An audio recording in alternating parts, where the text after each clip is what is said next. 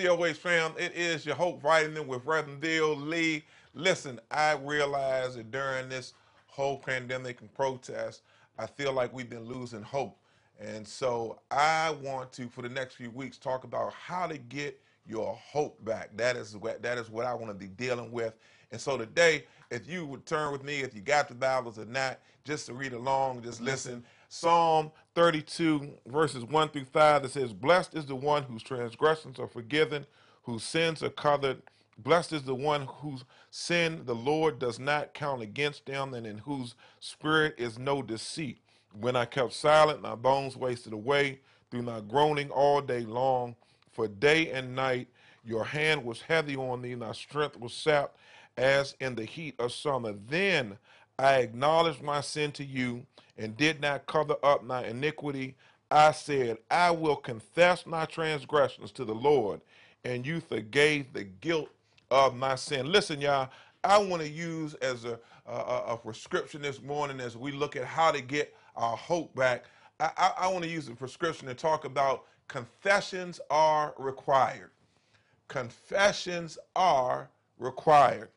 Uh, if we are honest, there are mistakes and bad decisions and sins from our past that many of us think negate us from the hope of living a better future. And so, although we, we may be present online on this Sunday, many times we feel like hope is absent from us Monday through Saturday.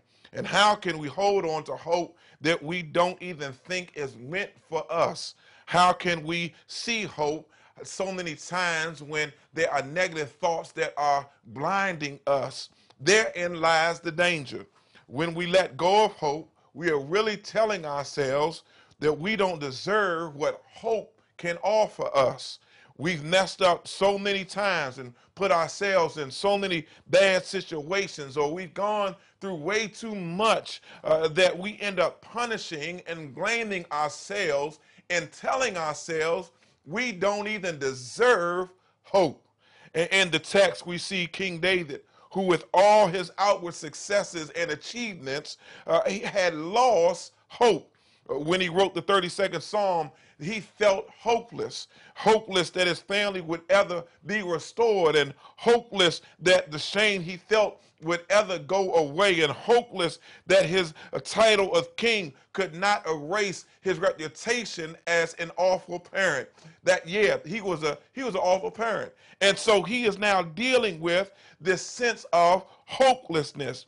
And it's in the text that king david shows us that in order to get his hope back confession was required in verse 5 that says, Then I acknowledged my sin to you and did not cover up my iniquity. I said, I will confess my transgressions to the Lord, and you forgave me of the guilt of my sin. You see, confession is healing for the soul. Confession is recognizing that God came for those who are bruised and broken and not those who are healed and already whole.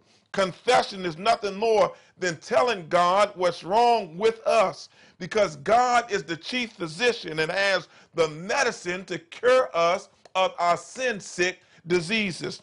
And I believe that there are three confessions I want to leave with you today, confession statements that are required that can help us to get our help back. If we're going to get our hope back, we have to be willing, first of all, to make confession to ourselves. So, as a matter of fact, just tell yourself, I got to tell the truth to myself.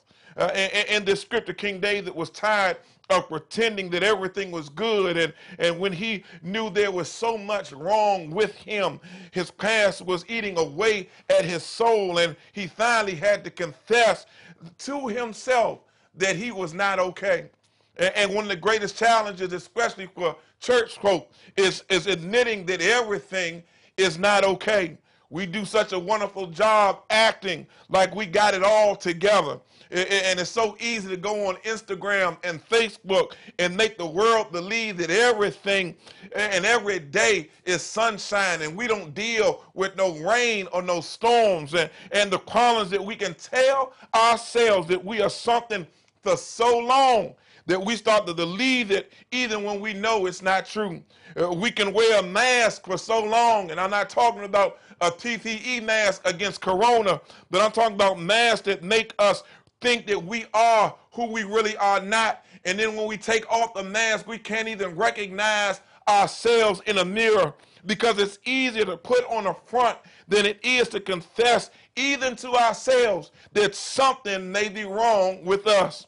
Can I give you this example? I, I, I had to be honest with y'all. I don't like doctors or hospitals. I, I hate both of them. I don't want to go. I, I don't want to go in there. I don't want to. I have to deal with none of that stuff. And, and, and, I'm the type of person that that my leg can be dangling off my my body, and I, I still don't want to go. And I'll just tell myself, if I give myself a few weeks, I'll be fine. In other words, I, I try to heal myself but what's crazy is the truth of the matter, I'm just, I, I, I'm afraid of confessing to a doctor that something is wrong with me. And what's crazy is that admitting that something is wrong is usually more difficult than what the doctor can prescribe me to help me get better. In other words, I'll stay and try to fix myself when the reality is, is that the doctor can give me what I need if I just tell him what's wrong with me. And we can't keep up the charade, but we have to come clean to ourselves what we know needs to be fixed in us. In, in the words of my favorite rapper, Jay Z, we can heal from what we won't reveal. And when, when we start to acknowledge what's wrong, we can begin to watch God make things right again. Our confession to ourselves is the key to breaking down our own personal strongholds. The enemy knows that if we keep our past secrets in darkness, then it has control over us. But if we bring our past secrets to the light, we now have control over those secrets. And sometimes you just got to tell yourself, I got to be real to me.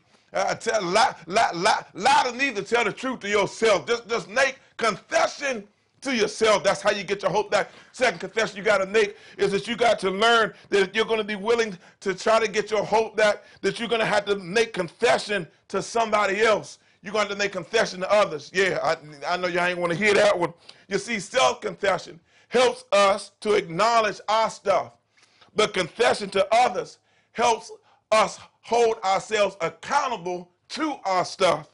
I, I, I, don't just need to know my mess, but I need somebody that can help me clean up my mess because I can't do this by myself. Somebody may be asking, why do I need to tell somebody else what's going on with me? It's none of their business. You are absolutely right.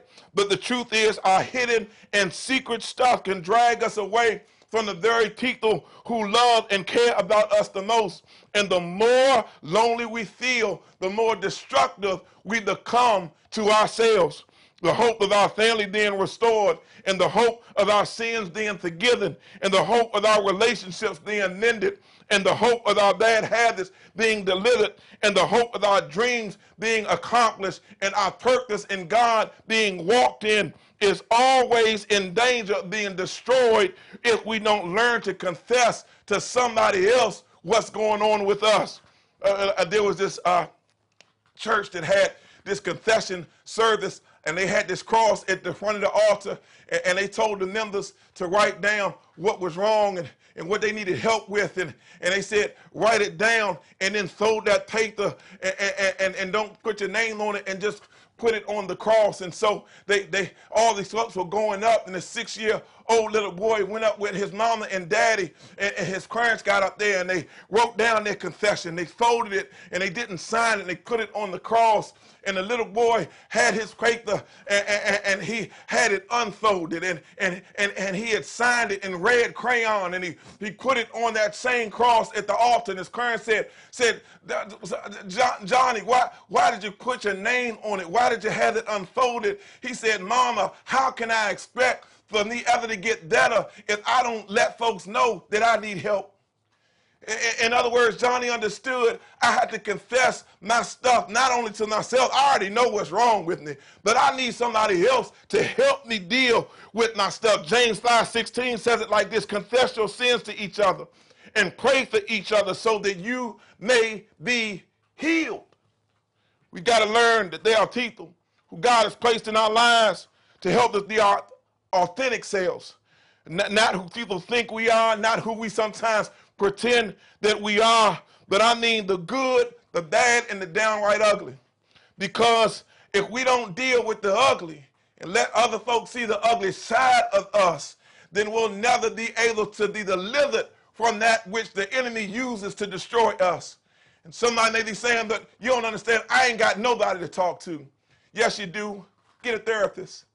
Even if you got a taste of somebody, you can find somebody that you can share with what's going on with you so that God can then do the work on the inside of you to help you become all that God has called you to be. Stop sitting here trying to act like you got it all together, but you need to let somebody know I need to be held accountable because I got some stuff I need to work on.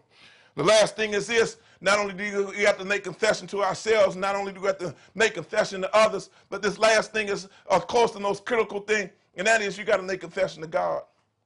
The, the, the, the reality is that sometimes the hardest confession to make is to God because it puts us right in front of God, the true judge.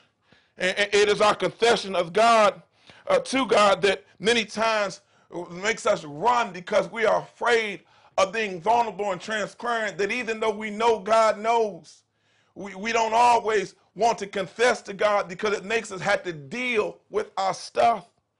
And, and I just came to let somebody know that sometimes you got to get uncomfortable so that God can show you, He can make you more comfortable.